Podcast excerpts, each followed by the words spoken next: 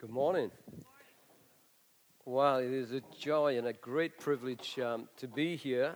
Um, I've heard so much about what's been going on here in Washington at Connect Church, and um, I've just been thrilled with all the stories and the wonderful things um, that have happened, and uh, and to see this church this morning has been uh, a great highlight uh, for me of uh, seeing God do something great. How many know that um, in Dave and Casey, you've got two great pastors that are here doing a great job? Yeah, give it up for Dave and Casey and the team here as well that are, are doing such a fantastic job.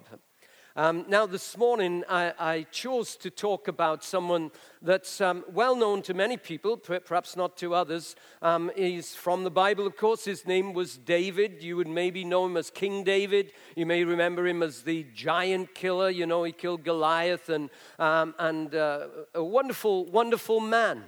Um, but, you know, when you dive deeper into this man's life, you, you find out things about his life and family that I think will help you this morning where you are in your life. Uh, and so we're going to be talking about people's hurts. And um, as we do that, uh, I, I want to start by showing you a little clip from a film. Uh, how many of you remember the film Jaws? All right. Now, if I say it in the American way, maybe a few more will remember it. How many of you remember the, the film Jaws? Okay, because the right way is Jaws, the American way is Jars. All right, so Jars is what you put preserve in, you know. But uh, Jaws, the film Jaws was about these um, shark hunters, of course. And um, uh, there's a scene in the film when um, it is the Captain Quint and Officer Brody and Researcher Hooper. Um, uh, the, there's a calm in the whole story, and they, they've actually been drinking. They've had a little bit too much, and they get to the point of now comparing one another's wounds, the physical wounds that they have received um, when they've been out shark hunting, and it's a very interesting little portion of the film. Just give your attention to the screen, if you will. Dave, don't you worry about it, you. It won't be permanent. You want to see something permanent? Boom, boom, boom.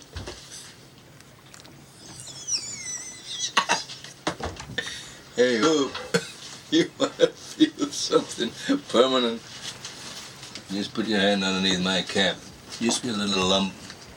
Knock on all on Saint Paddy's Day, Boston. I got that beat. I got that beat.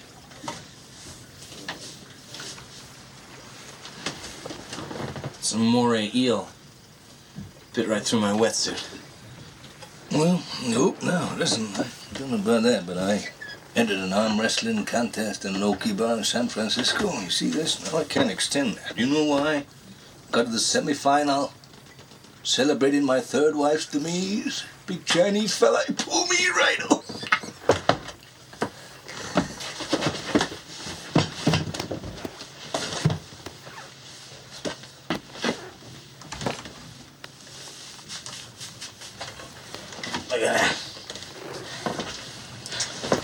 Shark. It scraped me when I was taking samples.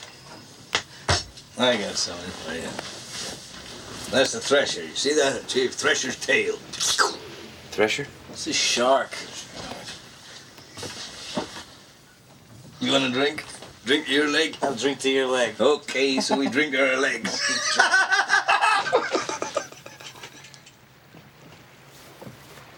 I got the creme de la creme. Right here. Hold on. Hey, see that? You're wearing a sweater. Right there. Mary Ellen Moffat. She broke my heart. You know, we laugh at that when he opens his shirt and he says, see that? And there's nothing to be seen, but he's talking about a broken heart.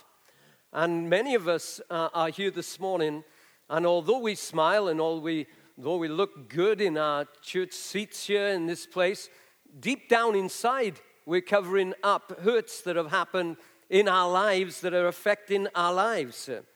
And the, and the fact is, those hurts are not funny. Those are things that mark our lives. Uh, you know, I don't. You don't need me to tell you that life hurts. Uh, and the older you get, the more you see that life definitely hurts. Whether it is that we're carrying the hurts of abuse or rejection, or whether we're carrying the hurts that have come from disappointments that have happened, whether it is that we're carrying the hurts of divorce, whether we're carrying the hurts of separation or sickness, or, or maybe it's the loss of someone who has died that was so close to us, and we carry the hurt of that into our future. It, it may even be the hurt that has come from some church or other that you have attended, and maybe the abuse of some um, figure, a, a religious figure that has hurt you in the past. The fact is that life hurts. And, and here's another point. Life not only hurts, but hurts accumulate. It, it can be as we go through life, as we face one situation and another circumstance, and, and there's a hurt that comes on top of a hurt, and, and we begin to stuff those things down, and, and, and it is that now we have those pains on the inside. You know, there are people who say, you know, um, time heals every wound. Well, that's not true. Time does not heal every wound. And in fact, we carry things on the inside that may be years and years old. In fact, there may be people here today that can look back ten, fifteen, twenty years at things that happened back in, in those years gone by that are marking your life even to today. I had a guy sit in my office just a few weeks ago, and he recounted uh, hurts that happened to him fifty years ago, and tears streamed down his face as he began to tell me about those things that marked his life. You see, the fact is, our emotions can only be healed in the presence of God. The fact is that God is the one that wants to step in and heal the wounds of the past. Because uh, you need to know that accumulated hurts, they affect every part of our lives. It can affect your emotional life. It can affect your mental state. It can affect your physical life. All coming out of the stuffed down hurts in the past. And we carry them into our future. You know, when I, I met Letty and we decided to get married, she rushed me off my feet. I tell you, I met her one year. I was married by the end of that year. And uh, I, But when I, I talked to her, I said, you know, Letty, we're not going to be like your family, and we're not going to be like my family. We're going to have our own life. I want you to know that was the biggest lie I ever told her. Because the fact is, we all carry baggage from our past, and it affects our lives. It takes us into uh, a place where it affects every part of our life, because we're all a product of our upbringing, our education. We're a product of things that have happened, that have marked us, and, and some of us are affected deep on the inside by our hurts, because hurts are always dealt with.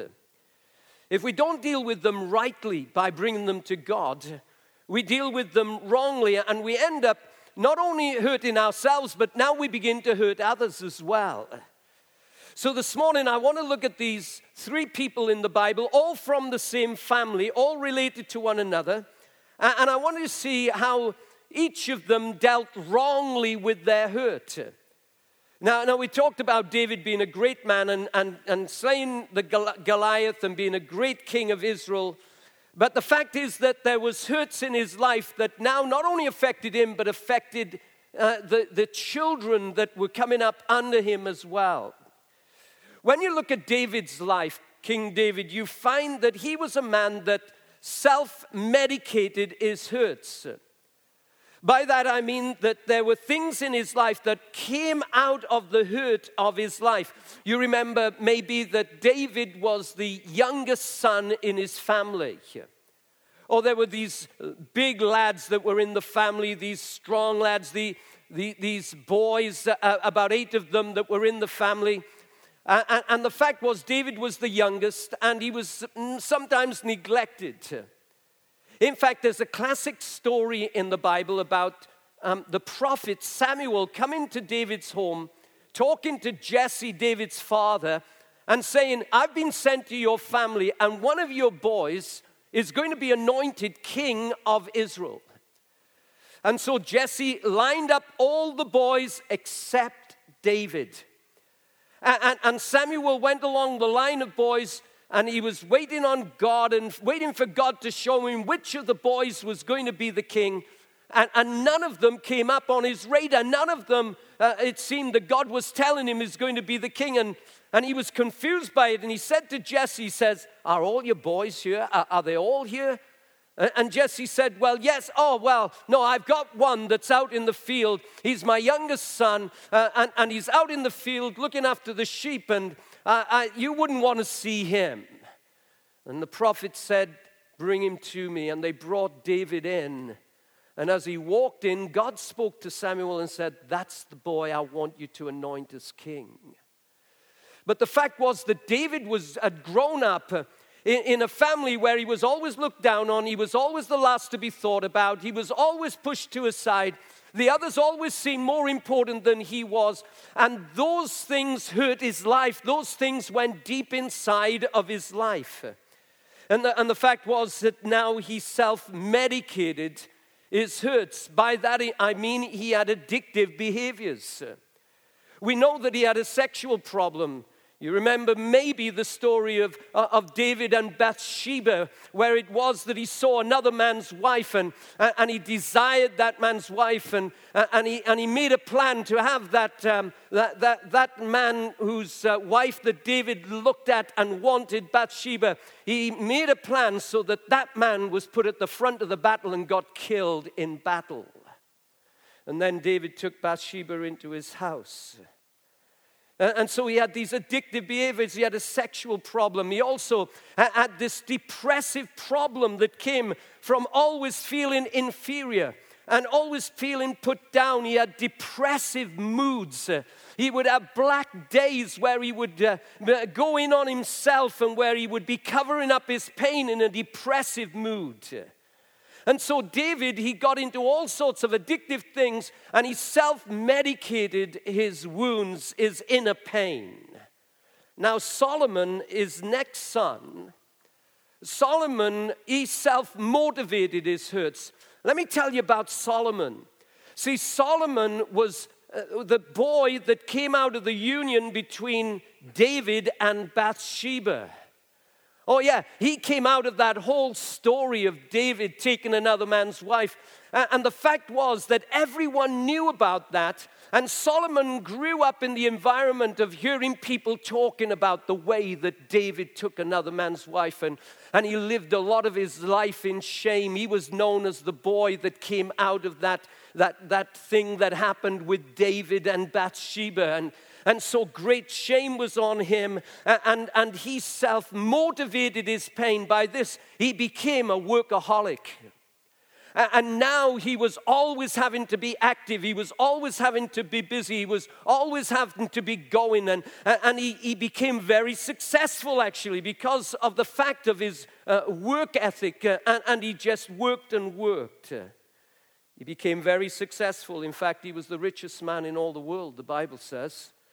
And, and, and it says that everyone envied Solomon for all that he had. He had everything.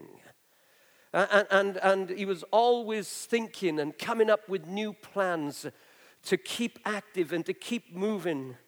But it was all an attempt to cover up the pain that he was feeling on the inside that came from the shame of the past that now he had stuffed down, and now he didn't want anyone getting close enough to touch his pain. Listen to what he said about, about it in, in the book, in the Bible, it's called Ecclesiastes. He said this in chapter two, verse seven.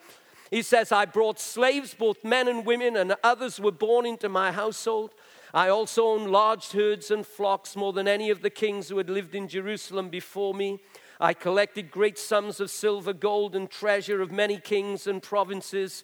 I hired wonderful singers, both men and women, and many beautiful concubines. I had everything a man could desire. So I became greater than all who had lived in Jerusalem before me, and my wisdom never failed me. Anything I wanted, I would take.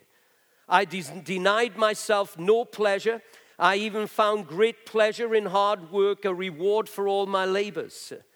But as I looked at everything, everything that I had worked so hard to accomplish, it was all meaningless, like chasing the wind. There was nothing really worthwhile anywhere.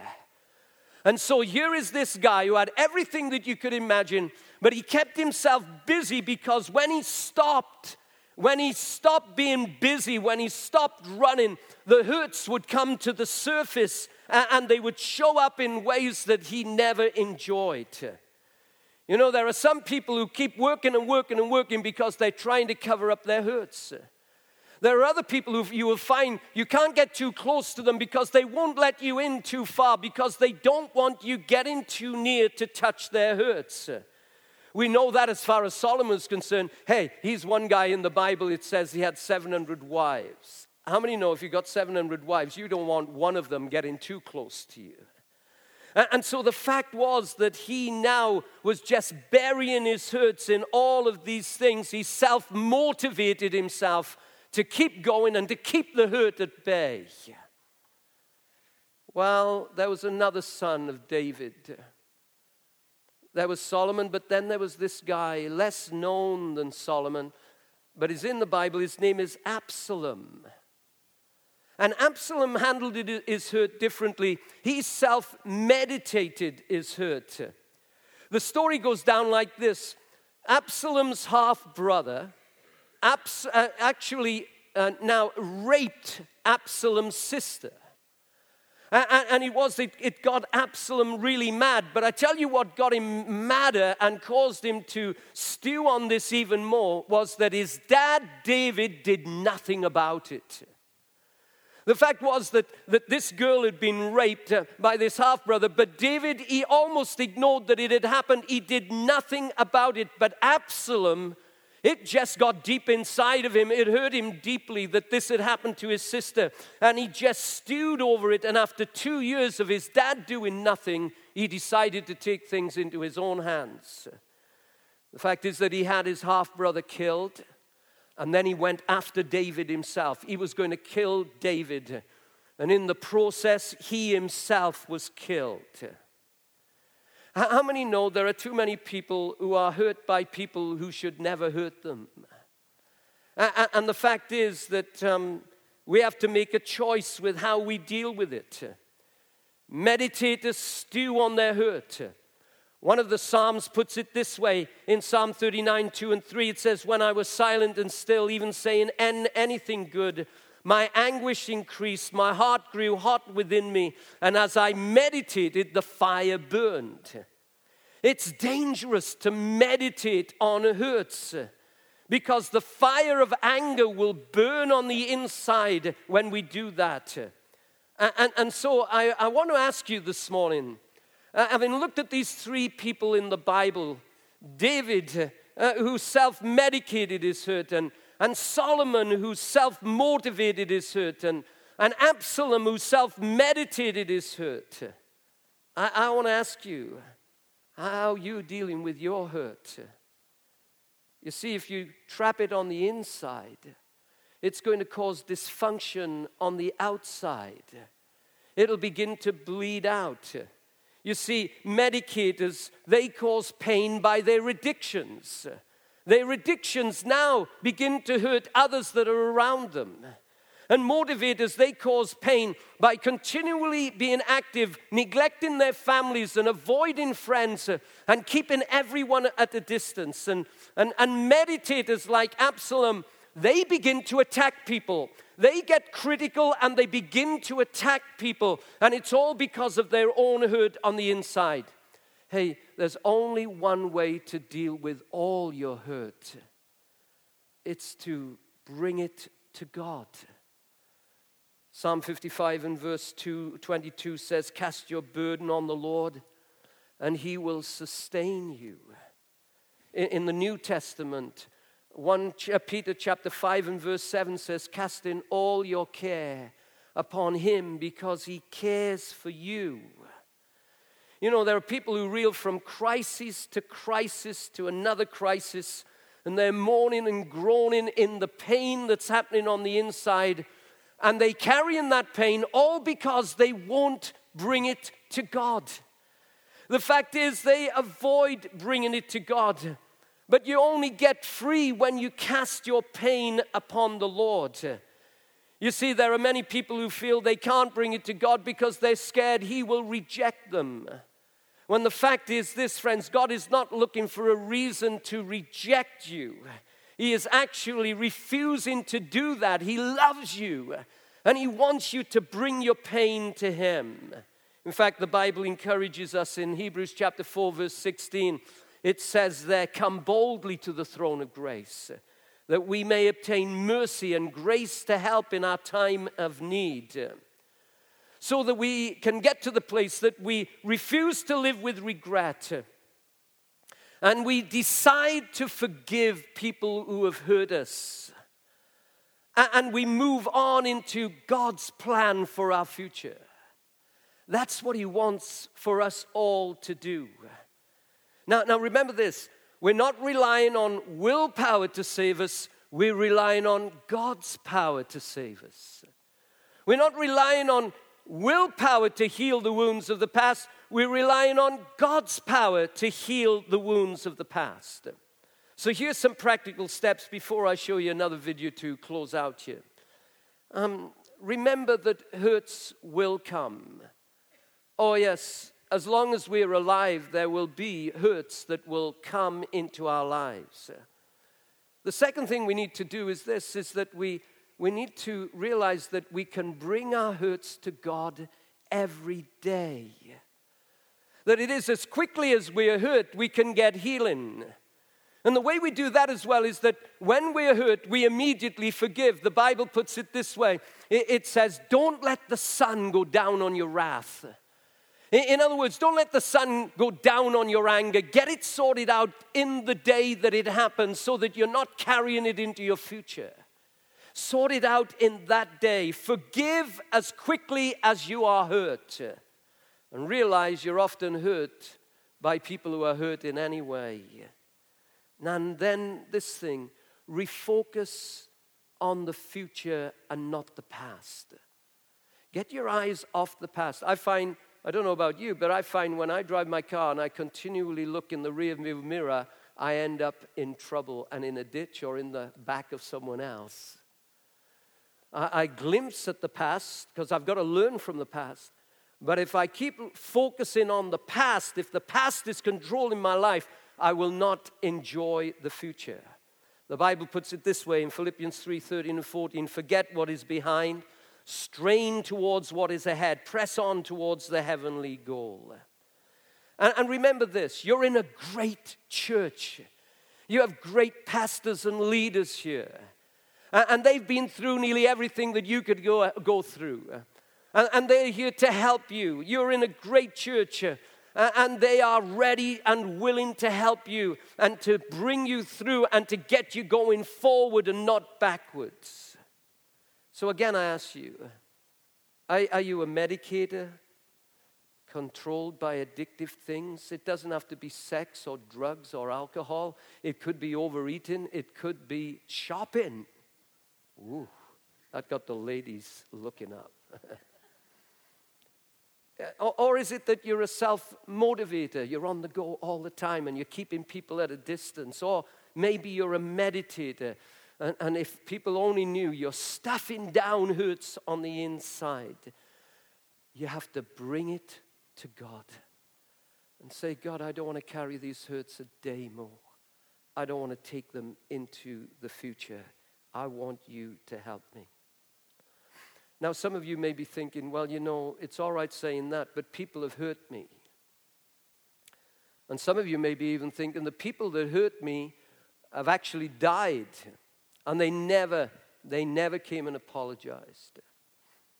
And some of you are feeling, "I can't get over this without an apology." I want to talk to you about what's known as representational repentance. By that I mean, I'm going to show you a film with people speaking. You'll, you won't be able to make out who they are, but they'll represent people who have been in your life. It, it, it will be that you will you will see as the film is going on that they are apologizing. And as you're watching the film, you will be thinking, that could be me. And they could be speaking right into my situation right now.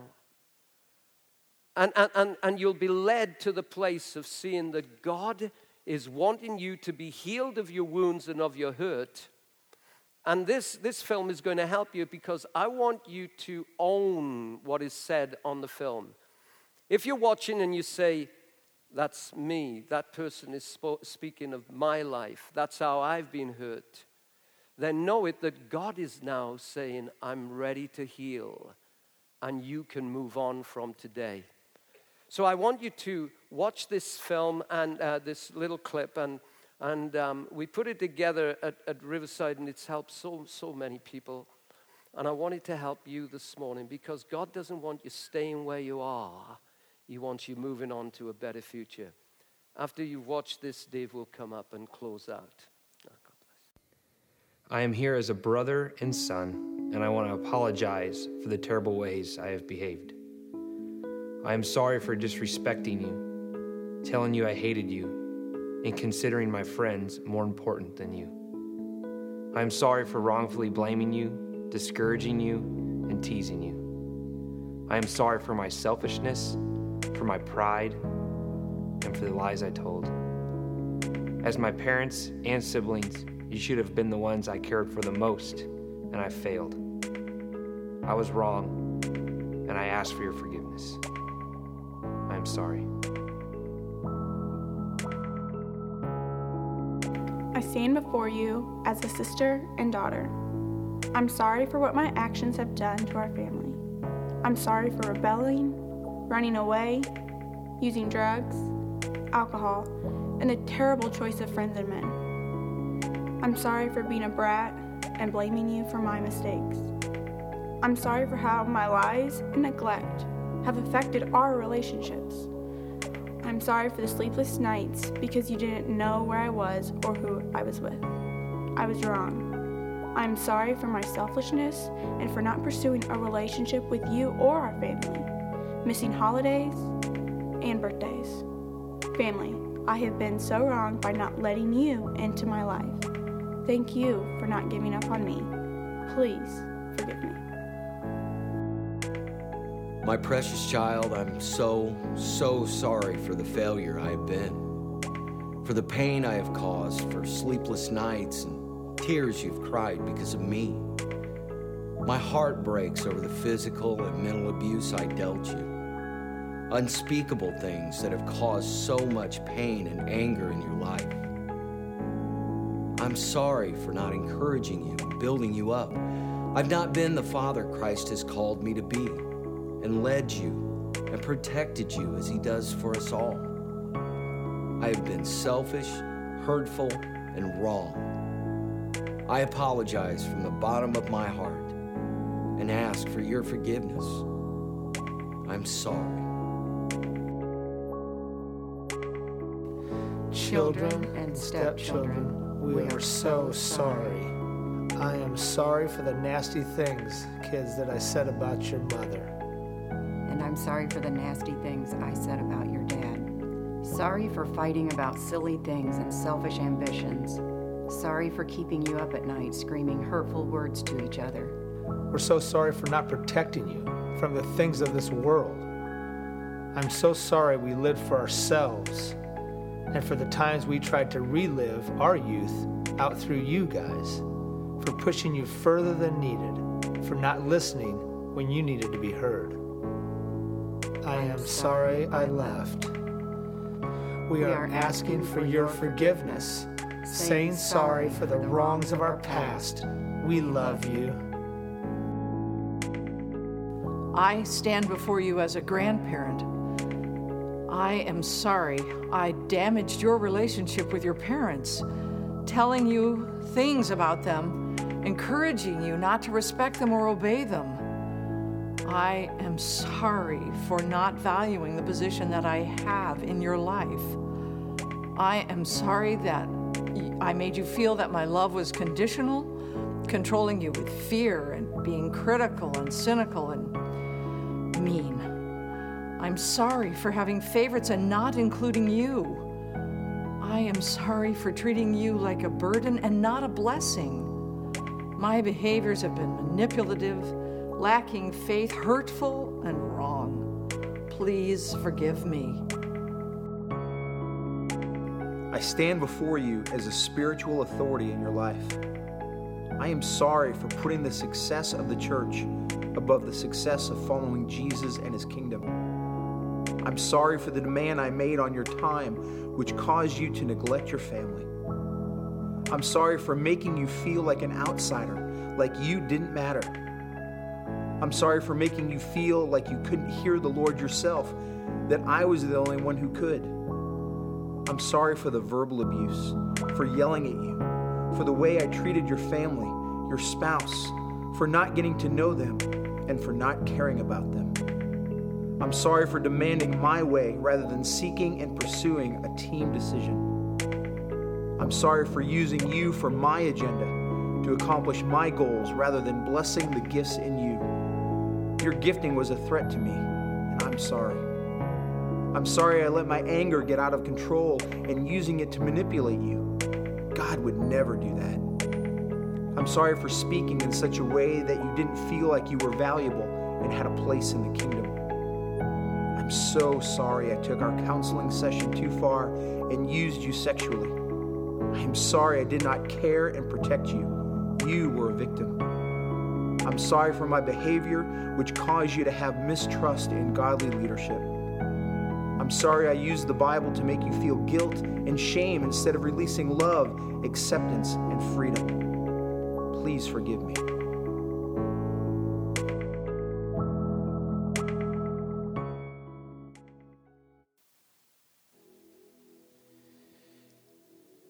You know, as we got to uh, hear about that situation there in the life of David, and then Solomon and Absalom, and then even watching that video, I'm sure for some here this morning, it stirred something up, maybe stirred up some things from the past, and, and maybe you're here this morning and there's a sense that you think, I, I don't want that stirred up, I want to push that back down. But the reality is, there's a God in heaven who loves you so much, doesn't want to cause you pain, but he does want to um, see you come to that point where you'll allow him into that area of your life. It may seem painful to expose that to him, but he is a, a loving God, a loving Father who wants to come and help heal that area of your life. So here's how we're going to close out the service here this morning. I've asked the band if they'll lead us in that song one more time that we just learned this morning. I'm going to ask you in a second to stand up and, and sing with us. But as you're singing, if, if that has stirred some things up in you this morning and you want to respond, then there's a couple of ways that you can respond this morning. And I, and I really challenge you, don't miss this opportunity to respond. Maybe it's turning to someone you're with, a, a loved one, a friend who came to church with you this morning and saying, hey, just... I want to talk to you. I want to share some stuff with you. I need you to help me pray with me. Maybe they'll pray with you right now. Maybe it's going home this afternoon and uh, praying yourself, writing some stuff down. It could even be this morning, and we'll be available here this morning, John and I, during this song, that you need to come forward and say, Dave, John, could you pray for me? Because this is stuff that's been, you know, buried in me and I've been struggling with for a long time. And I just, I want to get through this. Would you pray for me this morning? I'd love to tell you that that prayer or the way you respond this morning will solve everything. It, it, it may not. But it will be the first step towards a healing process. So don't miss that chance to do that. So would you stand with me this morning? And we're going to sing this song, and then I'll come up at the end and we'll close. But don't miss an opportunity this morning to respond if you feel that God has been particularly speaking to you through this message this morning.